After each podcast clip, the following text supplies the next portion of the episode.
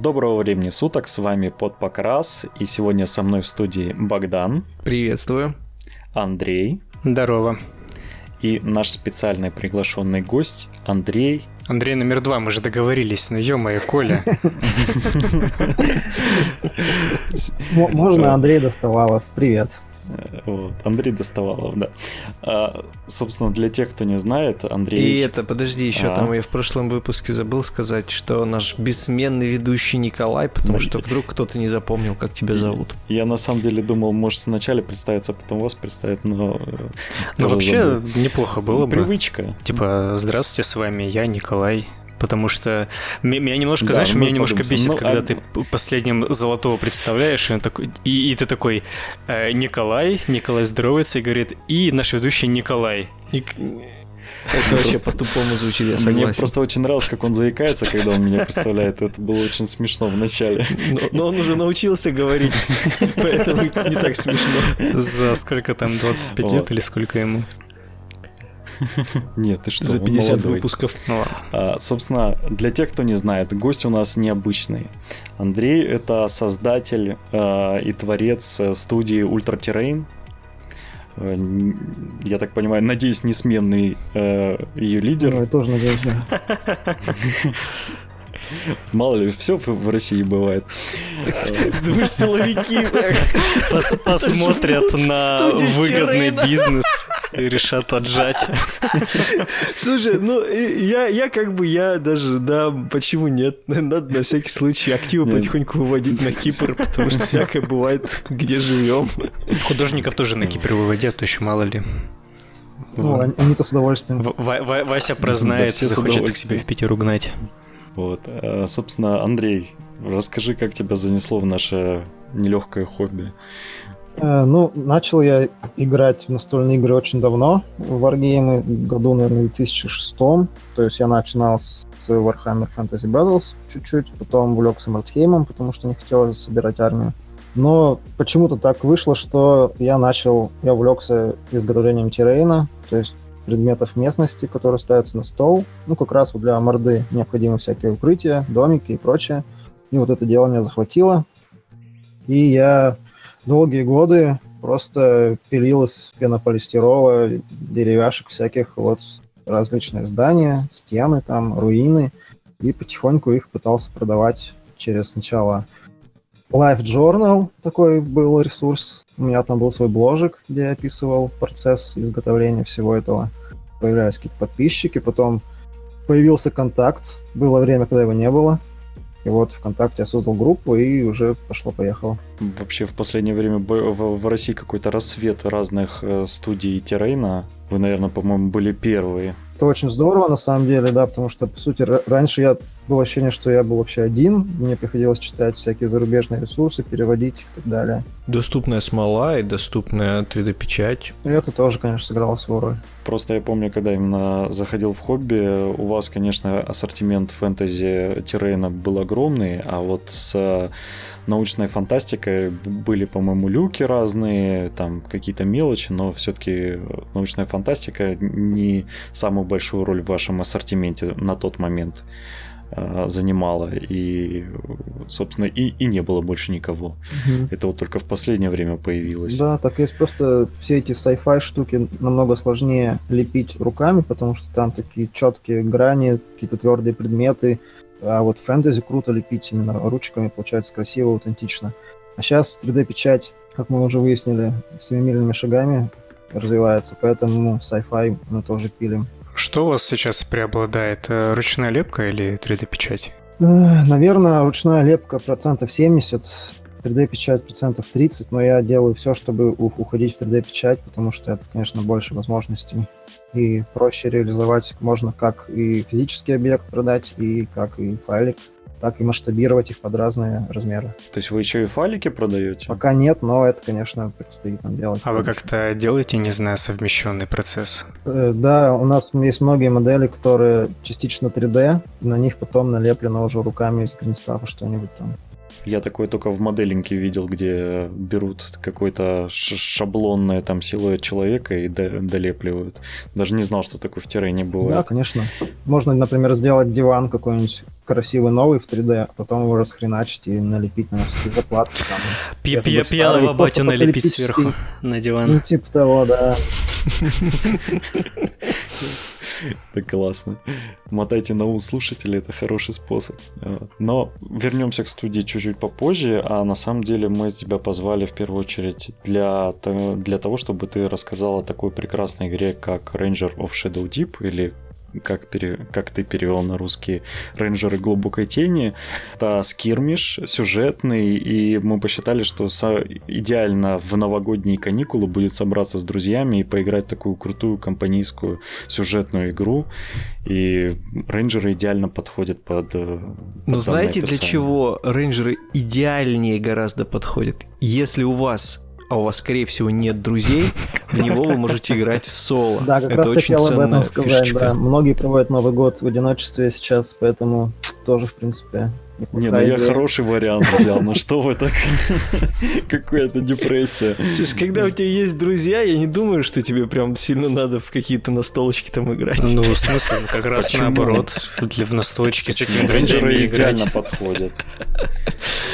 Рейнджеры это тот самый вариант, когда ты можешь э, под пивко вполне вменяемо играть, потому что она, ну, она простая и классная. Вот смотри, под пивко это такое дело. Я много раз пытался подружить настолки с пивком, и каждый раз это, в принципе, было плачевно. Даже в сагу хотя там под пивко в нее как бы можно играть, но в нее перестает интересно играть, э, становится неинтересно где-то после второй или третьей кружки. То есть это хорошее мерило, кстати говоря, под пивко пойдет или не пойдет, потому что вот как рейнджеры с этим, ты как человек, который уже играл, да? А, ты ко мне обращаешься? Да, я к тебе обращаюсь, потому что, ну, типа, ты... Нет, именно в рейнджеры я буду играть в январе. А, ты еще не играл.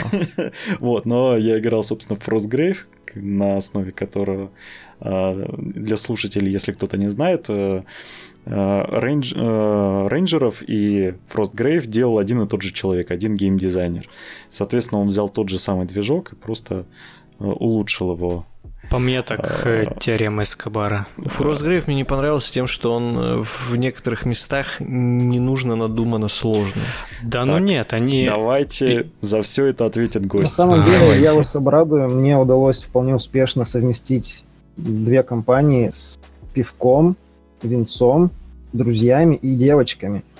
Ну, в хорошем смысле. Бля, Бодя, тебя тут уели просто. Ты потерял остатки моего авторитета в моих глазах. Благодаря тому, что рейнджеры оказались довольно-таки простыми в освоении, и то, что это кооперативная именно игра, не против друг друга, не PvP, а вместе против монстров, то девочкам это очень нравится.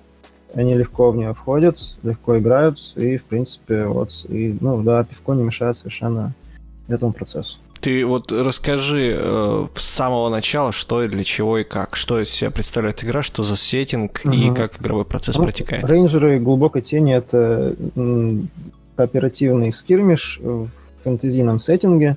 Ну, там предыстория такая, что были какие-то королевства, которые неизвестно откуда взялась вот эта тень, какие-то монстры полезли, и осталось только одно королевство, в котором доблестные рейнджеры сопротивляются вот этой напасти. И вот как раз игроки выступают за этих рейнджеров, супер прокачанных, специальные силы, там, фэнтезийные какие-то назначения, которые набирают себе небольшие отряды, и вместе там, ну, или один отряд, если ты соло играешь, или два, или три, или четыре, и вот они борются, выполняя миссии против глубокой тени.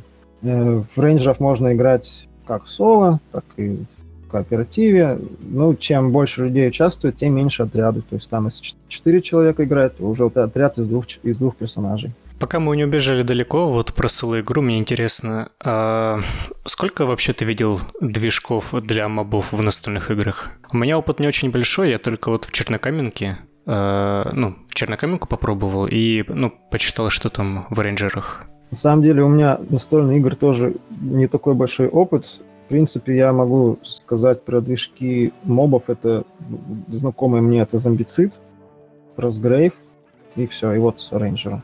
Ну, э, там движок, э, он простой и понятный. Если как бы мог э, в ходе активации у мобов есть определенная фаза, когда они активируются. И в эту фазу, собственно, мобы делают простую вещь. Они бегут к ближайшей цели. Да, да просто, того, например, видят, э, есть... бегут куда угодно. Да, вот просто... Да, если не видят, то... А, большая проблема у этих движков есть, как, я, как мне показалось, это унылое кидание кубиков. Вот особенно чернокаменка этим прям супер сильно страдает. Там куча этих таблиц, и ты просто кидаешь кубик раз за разом и смотришь, что мобы делают. Это супер утомляет. Нет, тут такого нет. Здесь реально вот два простых варианта. Видит, бежит, рубит, не видит, бежит в любую сторону. Все. А не слишком ли это просто? Тебе не кажется?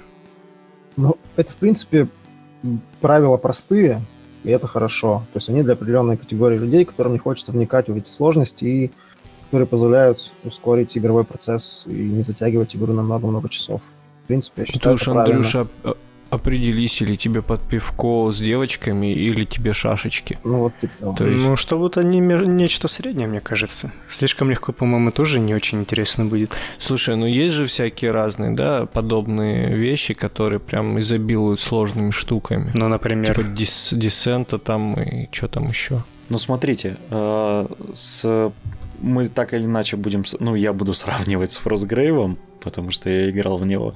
И если э, в рейнджерах э, такой движок движения монстров кажется, ну, типа простым, потому что это все-таки сюжетно ориентированное, и у нас есть цель, которую мы должны выполнять, и монстры это просто определенный уровень сложности, который мы должны преодолеть, то в Frostgrave такой простой движок играет новыми красками, потому что там идет оппозиционная игра против противника, и есть ситуация, когда ты можешь, допустим, заблокировать лос э, своим парням, ты ближайший э, к монстру, монстр, по идее, должен бежать к тебе, но ты блокируешь ему лос какой-нибудь магией, допустим, и он вместо того, чтобы бежать к тебе, бежит к врагу. Да, да, да, это здоровские ситуации бывают. Вот, да, и вот это, тогда эта простая схема, она начинает играть новыми красками, потому что, ну, ты просто можешь монстров кидать на противника или вообще брать их под контроль. Кстати, я вот не дочитал особенности, рейнджеры могут брать под контроль э, монстров нет, определенного так, типа, нет? Нет, таких нет, ни спеллов, ничего. Жалко, вот это была классная фишка, когда можно было, допустим, э, были ли некроманты, которые, или э, демонологи, которые брали под контроль угу. вражеские модели определенного типа и могли как бы заставлять их делать действия. Может быть, появится. Там еще вышло какое-то дополнение. Посмотрим, вдруг кто-нибудь добавит. Джоза, в принципе, вот автор правил, он как раз между всеми своими играми Frostgrave, Архипелаг и Рейнджеры, он ну вот все механики циркулируют там туда-сюда. Он их использует постепенно во всех своих правилах. Так что, я думаю, мы дождемся и в рейнджерах чего-нибудь подобного. Ну да, он, у него довольно интересный блог, он постоянно, он вообще такой э, хоббист, хотя красит он, конечно, ну так себе, у него такая, он больше любитель поиграть, и он сделал одну игру, сделал другую игру, сделал для дополнения для первой игры, которая часть механик переносит из, допустим, э, там и огнестрел перенес из пиратов, uh-huh. допустим, вот, потом он сделал э, рейнджеров и часть механик механик вот сейчас должна в этом в, в следующем году выйти вторая редакция Фростгрейва, и уже говорят, что, скорее всего, он туда перенесет часть механик из Рейнджера и все доработки, потому что, будем честны, с его третья игра, она гораздо более структурированная и логичная, чем тот же Фрост, потому что там можно иногда просто запутаться. Она, ну, видно, что э, была первая игра. Угу. Ну, сейчас набрался опыта, он, я думаю, просто и ну вот даже сейчас я перевожу второе дополнение к рейнджерам Temple of Madness, и многие жаловались, что мало магии рейнджера глубокой тени. И вот тут как раз э, взято, наверное, с проста большая пачка магии, и вот она, в принципе, сейчас внедрена и в рейнджеров. То есть можно будет сделать полноценного волшебника. В лучших традициях Skyrim моды все поправят. Типа того, да. Ну, это как раз таки плюс сюжетно ориентированных игр, э, когда ты не привязан, ты в своей компании можешь организовывать все как угодно. То есть, если в том же самом, э, я не знаю, любом там в Infinity попробуй ты там принести дополнительное правило или в Малифо, оно там, скорее всего, все поломает. А здесь ты можешь там, вот, допустим, вам не, нрав... Э, вам не нравится, что в правилах есть, что ваш герой может умереть ну, сделайте правило, что он умереть не может. Слушай, ну везде есть такая фишка, что ты просто берешь и меняешь правила как хочешь. И ломается оно или нет, никого не волнует. Здесь, скорее всего, тоже все будет ломаться. Ну тут мне, я согласен с этим всем. Э, у Джозефа такая философия, что он прям в книгах пишет, пожалуйста, воспринимайте книги правил просто как какую-то базу, рыбу для игры, и вы сами вольны доп- дополнять чем угодно эти правила, менять их и играть, если вам нравится играть так. Прямо топить за то, чтобы мы сами модили все что угодно. Собственно, почему наш первый э, кампейн по Фросту загнулся? Потому что меня убили на третьей игре, я выкинул две единички на кубиках, и у меня умер маг, а и мне стало очень грустно. Да, если слушает кто-то, кто играл со мной первую кампанию, вот поэтому она и закончилась так быстро. Я просто помню, как ты топил за то, чтобы э, все стали во Фрост играть, всех заманивал активно, а потом и все. Я был молод и, и горяч. Сейчас уже такого не будет. Давай перейдем к тому, как тебя вообще угораздило связаться с переводом и как на это отреагировал Джозеф. Так, ну в принципе, э, как-то мы большинство товаров продаем за рубеж, поэтому там в теме люди, кто мы такие. И когда я начал играть во Frostgrave, то я стал постить в группах по Фросту всячески наш террейн, который мы делаем, там столы и прочее.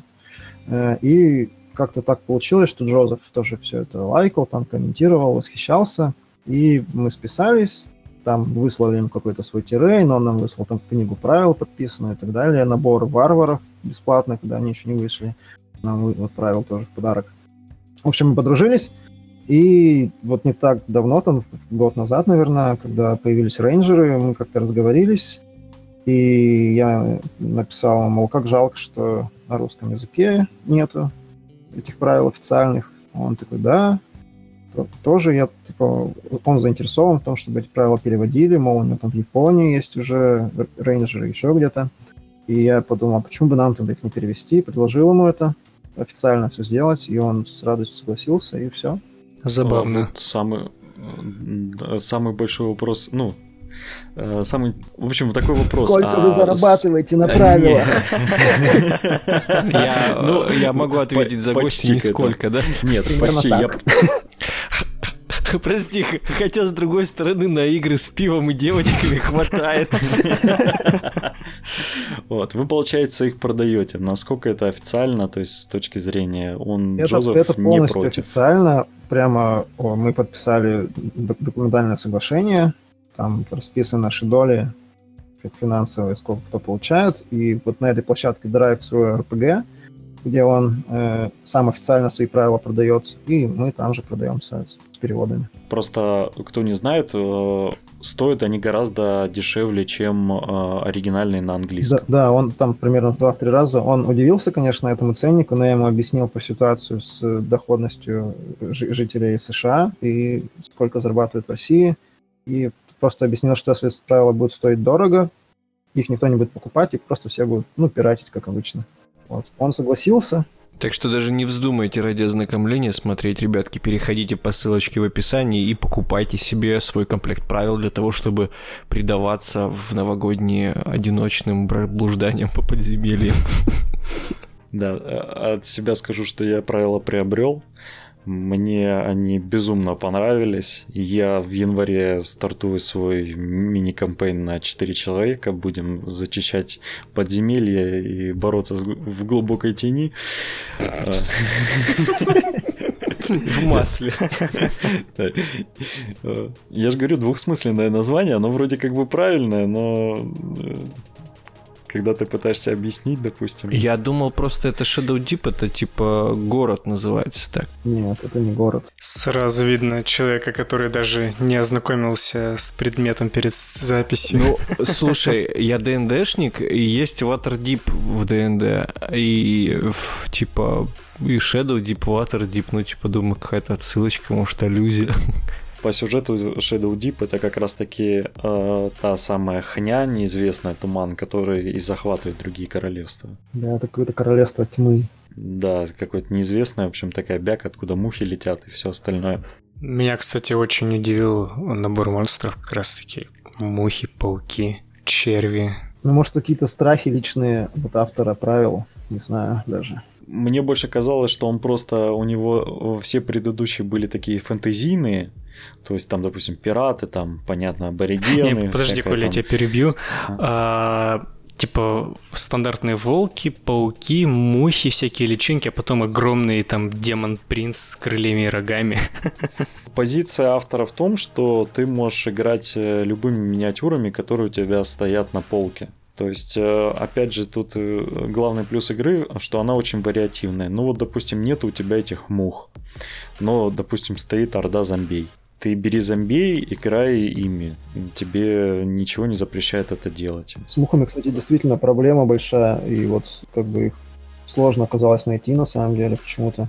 У вас как с мухами дела обстоят? С миниатюрами? Ну, и с сороковником, который... Вот это была настолка, где Rogue Trader, банда Rogue Trader а да, и нурглита, да, да, там да, мухи да. есть вроде неплохие даже. Они доступны в продаже вообще как-то сейчас? Ну, литы, наверное, стопудово доступны. На барахолке вроде тоже видел. По крайней мере, банды для килтима продают. Там, да, там такие подставочки с мухами, их, в принципе, можно разбить.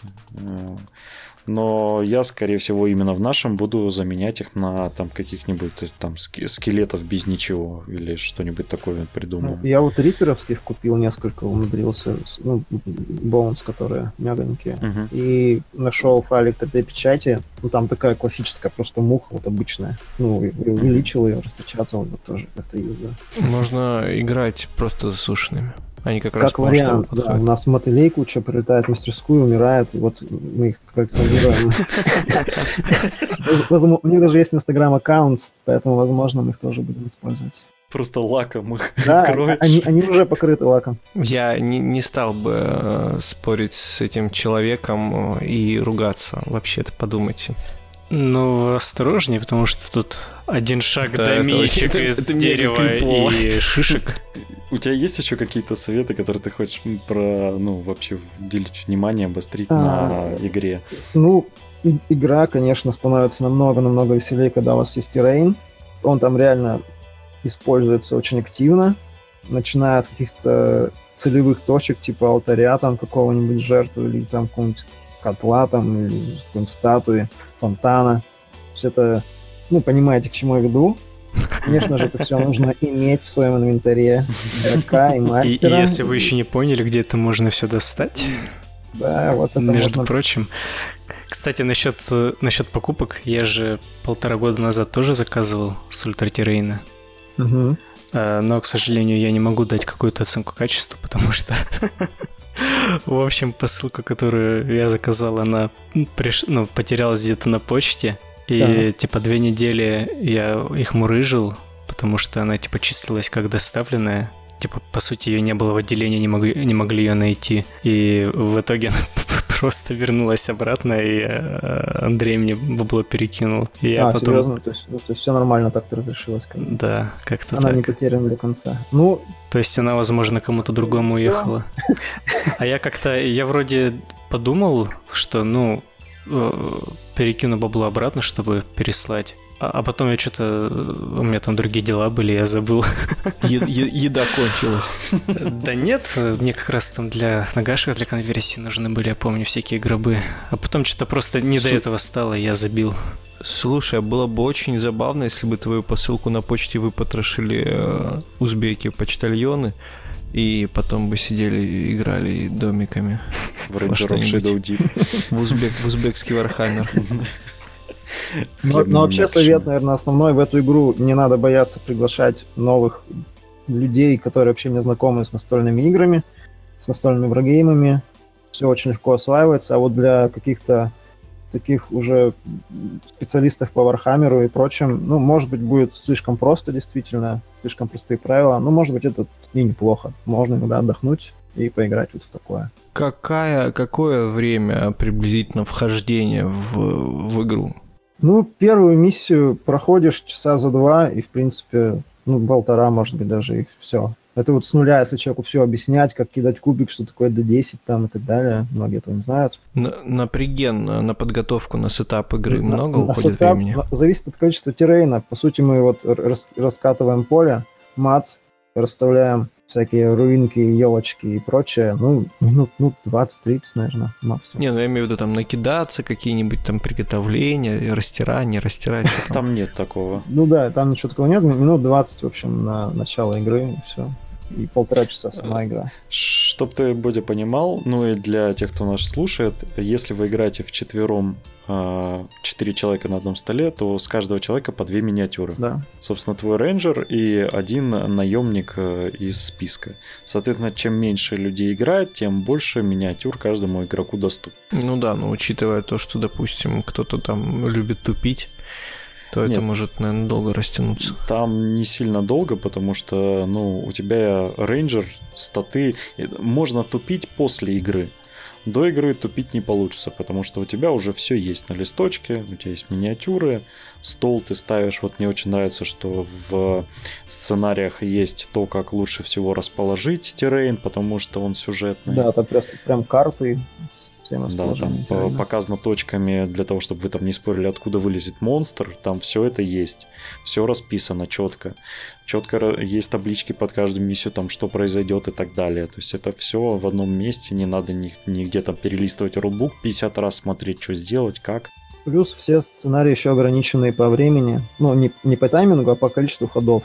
То есть там это 6 ходов, и все, если вы не выполнили миссию, игра все равно закончится. Вот мне еще, знаешь, что интересно, насколько она в отрыве от компании играется? Э, никак, наверное, не играется.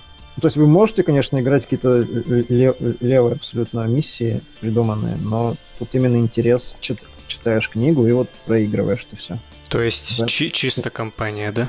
В этом отдельный прикол, да, в принципе так. Ну, если вы хотите играть просто так, идите во Frostgrave. Вот, в, во Frostgrave там тоже, на самом деле, там же вот этот менеджмент между миссиями, строительство базы, там э, наем войск новых, вот тут этого нету или что-то как-то урезано? Тут этого курс? нет, но здесь преимущество в том, что и вот этот ролеплей элемент в том, что прокачиваются все участники отряда. То есть если во Фросте это вот сам маг и его ученик, ну и капитан там, возможно, а все остальные это просто болванчики, которые не меняют свои статы, то здесь в рейнджерах все участники отряда меняют статистику, получают новые скиллы, прокачиваются и так далее. Поэтому как бы прикипаешь к ним. Причем так же, как во Фросте, э, то, что у вас написано в рулбуке, это не окончательный вариант. С каждым дополнением приносится что-то новое. Вот, допустим, в темпле, по-моему, который ты сейчас да, переводишь, да. там расширили магию, которая да. в оригинальной книге была довольно скудная. И в последующих книгах тоже будет что-то новое приноситься. Как это было, собственно, во Frostgrave, так же, как это было в... Я все забываю, как про пиратов эта игра называется. Архипелаг. Архипелаг, да. В принципе, сейчас для новых игроков, рейнджеров, э, у них есть классная возможность вот получить все эти правила уже с новыми дополнениями и изначально создавать своего героя уже с всеми новыми плюшками. Сразу вкатить ему там заклинания какие-нибудь или новый став какой-то выдать и прочее. У нас-то получается, что так мы начали с самого начала, у нас уже накиданы какие-то скиллы, которые сейчас уже могут быть ненужными из-за дополнений потому что у них более классные способности. Слушай, э, э, с чего стартануть новичку? Вот захочет новичок купить, купил твою книжку, а что ему, как, какую, какую коробку с миньками купить надо? Вот самое идеальное. Там не надо миник же, никаких коробок. Вообще любые набираешь, какие есть. Ну вот я, я понимаю, да, что какие, какие а, есть, но ты же не ну, будешь там в вархаммерскими играть. Есть же какие-то наиболее подходящие, на твой ну, взгляд? Наиболее подходящие субъективно это миники для фроста. Есть прям несколько коробочек с наборами. Воины, мужики, воины, девушки, обычные люди, варвары, там, эти гнолы. Вот. Я бы советовал купить коробку каких-нибудь обычных воинов. Там же всякие еще маги, по-моему, есть. Маги есть, но вот недавно вышла, да, коробка с магами, а так они были в металле. И с женщинами-магами. Да. Магинями. Так что какой-то набор из проста. Не знаю, продаются ли они в России, правда, или нет. По-моему, нет. Я У нас за... Sky их возит а, ну вот, активно да, в да, последнее да. время. Ну вот, вообще проблемы нет. Кстати, э, а, чуть-чуть отвлекаясь, у вас в последнее время я все чаще вижу на фотографиях студии тоже свои миниатюры. Угу. Не собираетесь что-нибудь под э, рейнджеров слепить? Как сказать? Наверное, нет. Потому что рейнджеры, ну кто, это, это же, по сути, они выглядят как вот эти лучники какие-то там, не знаю, эльфы, лучники там и прочее, что-то подобное. Таких миниатюр очень много. Если мы их сделаем, ну, будет очень сложно их продать, большая конкуренция, слишком большой выбор. Затеряются. Да, затеряются, конечно. Поэтому мы делаем то, что мало кто делает пока, например, мирных жителей каких-то и так далее. Ну, кстати, да, вот с мирными жителями вообще беда. Я как э, планировал там по своему зомби-апокалипсису проводить кампейн, и вообще такая жопа с ними.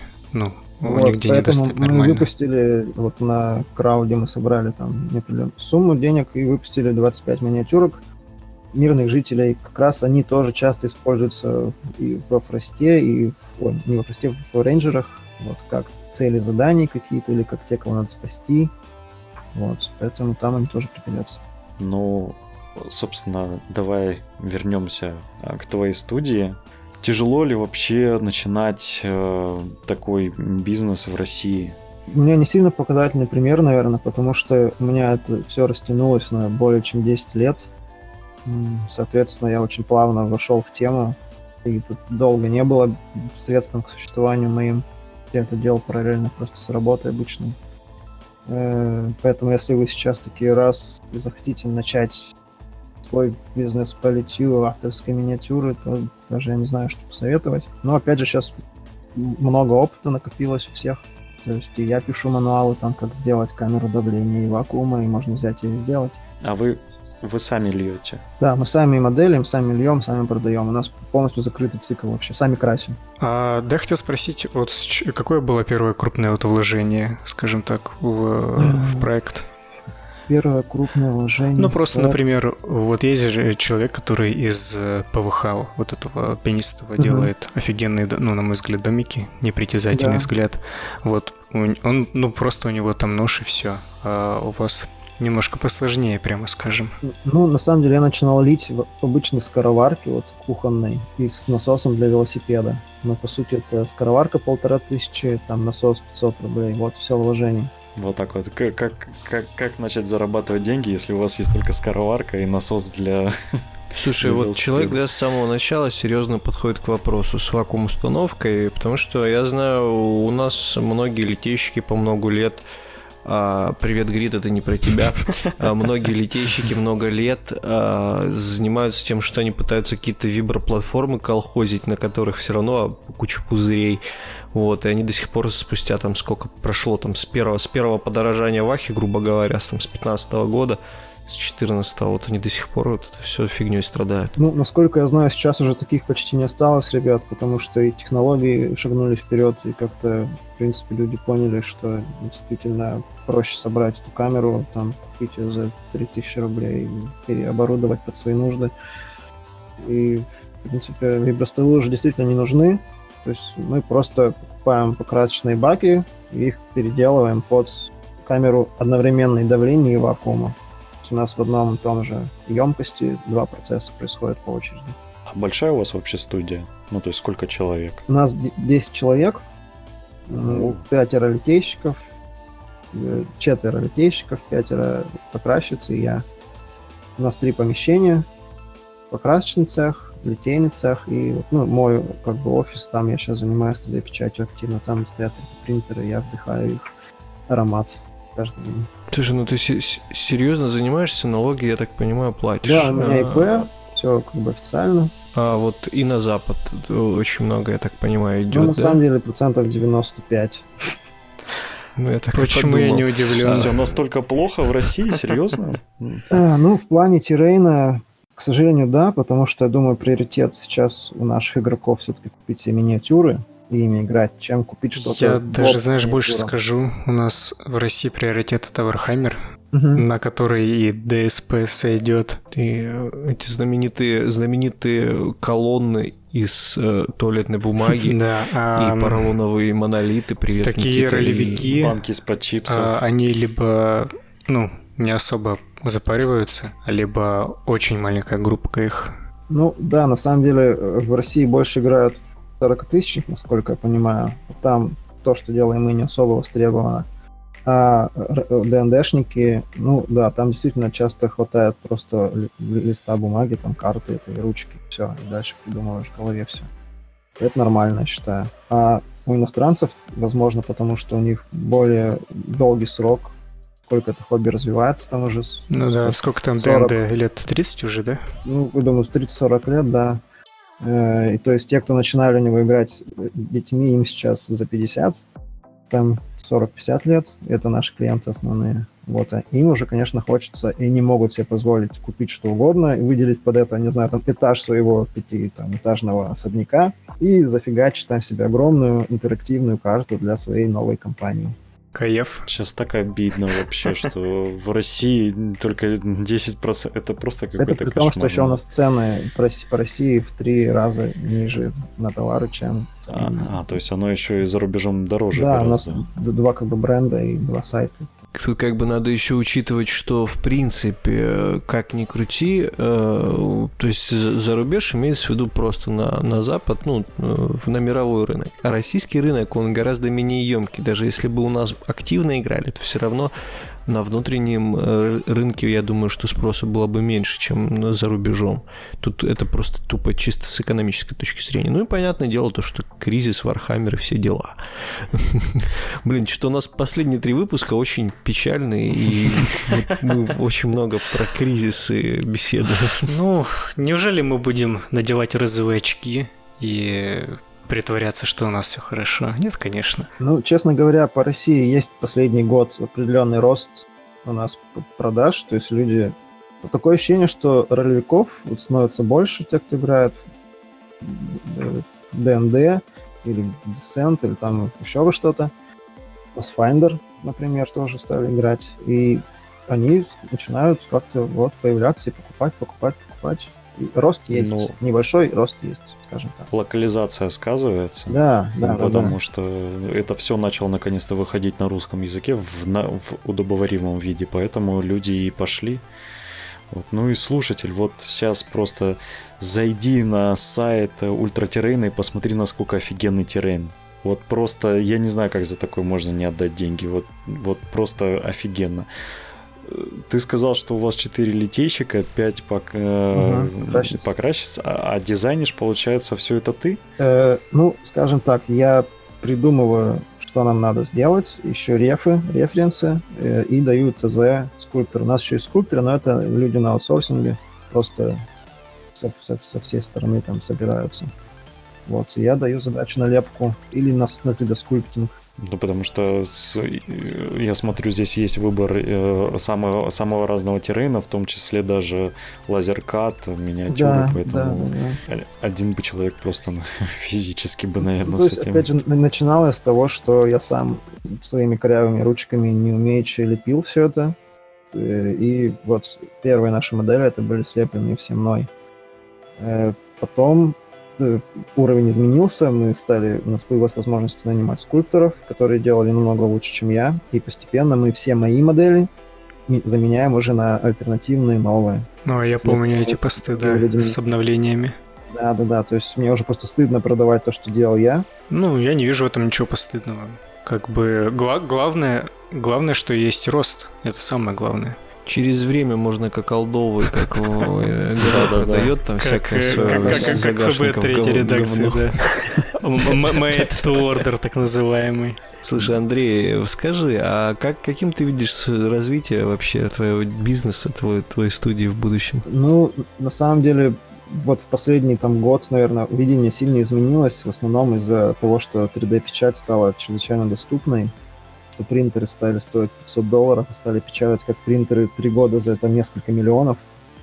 Э, и мое видение теперь такое, что ну, нужно как можно больше уходить в 3D, иметь эту библиотеку, так сказать, моделей всех своих товаров в 3D и начать продавать их не только как физические модели, но и как файлы, чтобы люди могли их себе печатать легко и быстро в любой точке мира в любом масштабе. Ну, замечательно. Мы, кстати говоря, обсуждали пару выпусков назад с э, создателем древней механики эту тему. Он тоже предлагал примерно что-то подобное. То есть распространять э, игры в качестве 3D этих самых моделей для принтеров. Это на самом деле прикольная тема, которая, за которой, скорее всего, будущее. Так уже и происходит. То есть сейчас куча проектов на Kickstarter, на Indiegogo есть, где люди просто выкатывают линейку миниатюр, которые не миниатюры, а просто файлы. Собирают там десятки тысяч долларов на это и просто рассылают файлики своим покупателям, и все, те печатают. Ну, это пока что такие первые ласточки, это не воспринимается как какой-то там общий, общий тренд. На самом деле, мной уже воспринимается, потому что я въехал в эту тему, и вот если год назад действительно я еще думал, о, какая инновация, стоит ли этим заниматься, сейчас я понимаю, что если этим не заниматься, не уходить в 3D, то это как бы ты уходишь с поля рыночного. А не убьет ли это вообще как бы бизнес твой, потому что все-таки... Ну вот чтоб не убило, мне придется а. уходить в 3D. Как думаешь, в России, когда появится эта возможность доступно Слушай, скачивать ну, и распечатывать? Она, она уже появилась, мне кажется, ну, человек, который играет, в принципе, в теории может, или клуб легко может позволить купить себе 3D принтер уже сейчас, но реально они стоят ну, 20 тысяч рублей, заказываешь на Алиэкспрессе, он приезжает тебе через две недели.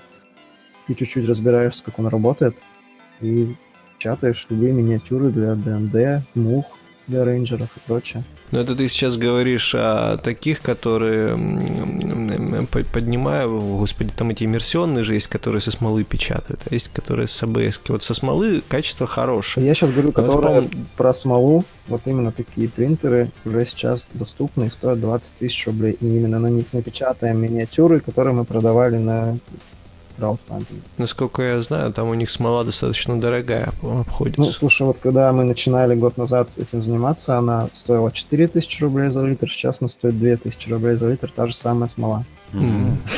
Ну и, в принципе, насколько я видел, сейчас есть проекты прям ультра дешевых э, принтеров, 3D принтеров, там чуть ли не за 12 14 тысяч кто-то скидывал там. Да, было, это я скидывал, по качеству, да, такие прям ощутимые. Он как он как раз так и позиционируется, что это типа 3D принтер для того, чтобы вы миньки себе распечатывали. Ну, что-то в этом роде, да. И вот о теме 3D буквально сегодня в чате общем по Age of Sigmar выкладывали фотку, где парень заказал просто там 40 альтернативных голов для своих штурмкастов он э, помимо этих 40 голов еще там 200 грибочков заказал. Наркоман-то он, понятно, было с самого начала, но, но как бы уже и по качеству он выкладывал, это прям, ну, классные ГВшные головы. То есть ничем не уступает. То есть уже в, в данный момент э, прям расцветает эта индустрия на наших глазах. Ну, единственный минус 3D-печати, что меня, в принципе, пока успокаивает, э, это то, что печатается модель долго.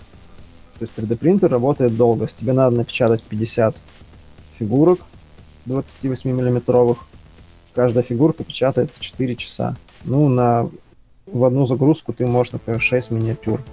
То есть тебе надо будет примерно 40 часов, чтобы напечатать 50 миниатюр, а отлить мы их можем намного быстрее. То есть, то есть для массового производства это не подходит. Для вот домашнего. Это да. и дороже выходит уже. Уже, уже не факт, уже не факт. Слушайте, все мы дети двухтысячных, все мы торренты скач... на ночь ставили скачиваться. Тут на ночь Это шикарно. Ты ставишь себе две миньки распечатать, утром, утром просыпаешься, радостный бежишь к принтеру, открываешь его, достаешь две миниатюры. Ну вот ты сейчас описал мой день обычный, на самом деле. Еще интересный вопрос. А как тебя занесло в... Э, как она называется, правда, этот... Pirates Country? А, да, просто в определенный момент зашел и увидел, что ваш каталог там доступен. Да, я так удивился. Ну, его уже там нет, потому что там не сильно хорошие продажи оказались наших товаров. Их мало покупали, и смысла это не, было никакого. А оказалось просто, в принципе, Хайзенберг такой есть персонаж известный. Э, написал мне, мол, что вот хочу авторскую миниатюру продавать. Я говорю, Окей. На какие у вас условия были, если не секрет? Дропшиппинг. Это что такое? Я не очень ну, умный. Ну, то есть он перекидывал мне заказ, который получал через свою платформу, а я отсылал клиенту уже от себя заказанные товары. понятно. Это знаешь, как сейчас модно интернет-магазины дропшипперские, когда у тебя ни склада, нифига нет, ты просто в Китае перезаказываешь. О, я, кстати, про эту тему, про кроссовки видео смотрел. Авторские всякие. У кого какие вопросы? Блин, даже не знаю, вроде все обсудили. Мы как-то очень быстро закончили. У нас э, Должно было быть больше вопросов. Слушай, ну гость не буйный, спорить не спорим, не ругаемся друг с другом. Какой-то удивительно ламповый выпуск вышел. Ой. Будем записываться по понедельникам. Все спокойные в понедельник, выспавшиеся, наигравшиеся. Да нифига не выспавшиеся, не рассказывай. О, я знаю, я, я вспомнил, что я хотел сказать. Андрей, Давай. раз уж у нас тут все к завершению идет, потому что неловкие паузы стали частенько проявляться. Э, расскажи по дружбе инсайдики, может быть, какие-нибудь, что планируется у вас из товаров в ближайшее время? Да, инсайдики есть небольшие. Э, из ближайшего мы сейчас релизим линейку миниатюр для монстров. Если мы до этого делали красивые шкафчики, всякие там стульчики для дворян или там каких-нибудь деревенских жителей, то сейчас у нас будет стол, стулья, там, камин, шкафы для троллей или огров и прочее. То есть такая штука, сделанная из каких-нибудь камней, бивней, там, кусков мяса и черепов. Блин, клево. Вот будет Можно будет логово монстра сделать. Если вам интересно, можно будет скооперироваться. Я тут, между прочим, художник, как устроиться на работу, да? Ну, да нет, просто поконкурировать с нашими пятью девчонками. Ну, ну и ладно. Не, ну я-то настоящий художник. Или они тоже рисуют на бумаге? Они тоже настоящие. А, ну ладно, тогда коллеги. Парочка.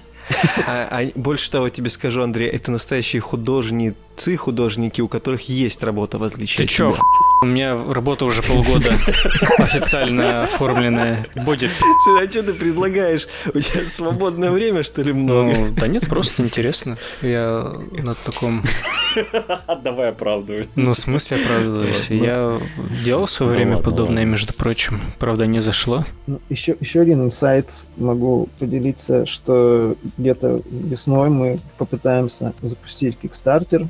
О, прикольно. Э, да, на тему в общем, мы делаем линейку, как сказать, павших воинов, то есть маркеры трупиков, кучу разных фигурок, лежащих на земле, убитых в разных доспехах, разных рас, мертвых лошадей, не знаю, мертвого дракона, может быть, запилим и так далее. Блин, это круто, кстати. Такого, Такого рынка, очень мало. Да, нет практически, я тоже что-то так подумал, и саму все время хочется это использовать в играх, и вот мы решили Фэнтези... Ой, фэнтезийное, сайфайное что-нибудь такое, да, чтобы да. там Я бы пришельцы. предлагал это прям вообще по максимуму расширить эту линейку, не ограничиваться только фэнтези. И я бы, возможно, даже понаглел и сделал бы каких-нибудь мертвых космодесантников. Ну, естественно, не называл бы их космодесантниками, ну, а там типа мертвые космические воины республики, Рыцари. республики, да, я не знаю. Но все, все ну, мы знаем, кто я Тоже хорошая идея. Ну, у меня просто как-то душа лежит фэнтези и к постапоку, поэтому вот sci-fi у меня всегда кто проходит так, по остаточному принципу, но, конечно, это, наверное, не очень правильно. Попробую как изменить в будущем. Но в любом случае, даже просто лежащий там э, скелет, э, это уже очень круто, потому что у нас есть, допустим, Малифо, где куча маркеров, там маркеры трупов, uh-huh. там объектов разных, и это все обычно подставками, от, просто ставились подставки, и все, и там каждый как хотел уже колхозил, рисунок какой-нибудь клеил, а тут, оп, там скелетик, кстати, Классно. да, вот тебе отличная совершенно тема. Flesh, flesh, flesh -маркеры для Malifaux, э, они нужны штук 5-7 на, на банду. И corp, о, эти corpse -маркеры, и э, scrap -маркеры. Ну вот как Вообще, раз вот для этого всего и можно будет использовать все эти. шикарно совершенно. Ну, да, можно тебе специализированно для Малифо сделать с уклоном в дизайн какой, каких-нибудь фракций, чтобы было еще круче. Не, ну на я даже сам ориентироваться, я думаю, не надо. Прям Почему сильно. нет? Делай, делайте рейн для Малифо. Потому что там очень своеобразно нужны эти маркеры. Они же плоские, они же плоскими должны быть. Тематика Малифо, она ни, никуда больше не зайдет, кроме Малифо. Что ты там будешь викторианское платье делать? Ну, и куда она еще пойдет? Скелет в викторианском платье. Кстати, да, норм да, концепт для миниатюры. Для Шеймуса. Это подсказка на то, как оформить твоего Нагаша. Чтобы тебе было приятнее с ним ну, проводить вечера. Ублюдок. Ненавижу тебя. Коля, ты же потом а. запикаешь, у нас же такой ламповый выпуск ну, был, а, эта жирная скотина все испортила. Я даже, пожалуй, вырежу пару моментов. Я сейчас умру. Э, слушайте, давайте тоже, пока мы не закончили, мы тоже сделаем важный анонс. Вы могли заметить, что в группе ВКонтакте появился э, э, трекер с денежками. Э, вы не подумайте, это не мы офигевшие. А, ну, да, но нет. Вообще-то нет. Подожди, я забыл, это дело а в том, что мы там собираем? Нет, дело в том, что ВК проводит конкурс среди всех подкастов. И первые местам по категориям, по категориям же, по-моему, да? Нет, там будет выбираться ну, как обычно, каким-то мистическим образом будет выбираться победитель. То есть э, мы указываем э, определенные цели, на которые мы собираем, то есть там, допустим, в нашем случае это новое оборудование, улучшение, то есть у нас, ну, техническая сторона страдает. Э, и все мы размещаем цели. И обязательно ВК продвигать свою платформу донатов для того, чтобы люди больше донатили. Соответственно, обязательным условием конкурса на получение гранта денежного э, является вот создание таких вот э, ну, донатной системы условно. То есть мы нас условно заставили ее сделать, мы сами как бы нас устраивало и то, что было до этого.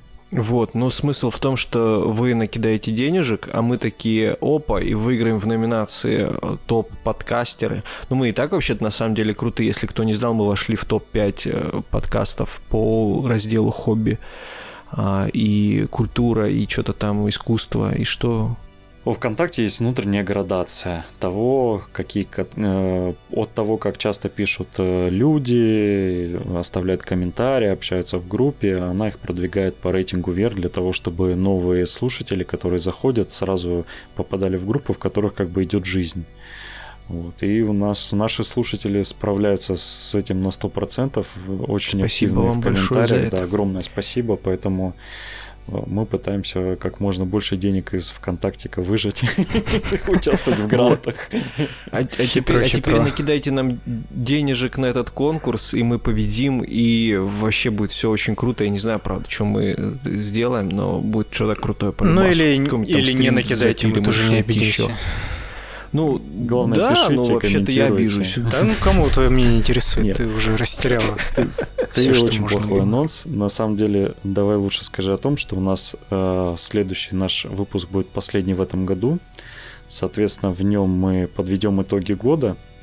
Э, к этому моменту, как будет выложен этот подкаст, уже будут проведены опросы э, в разных категориях об играх года.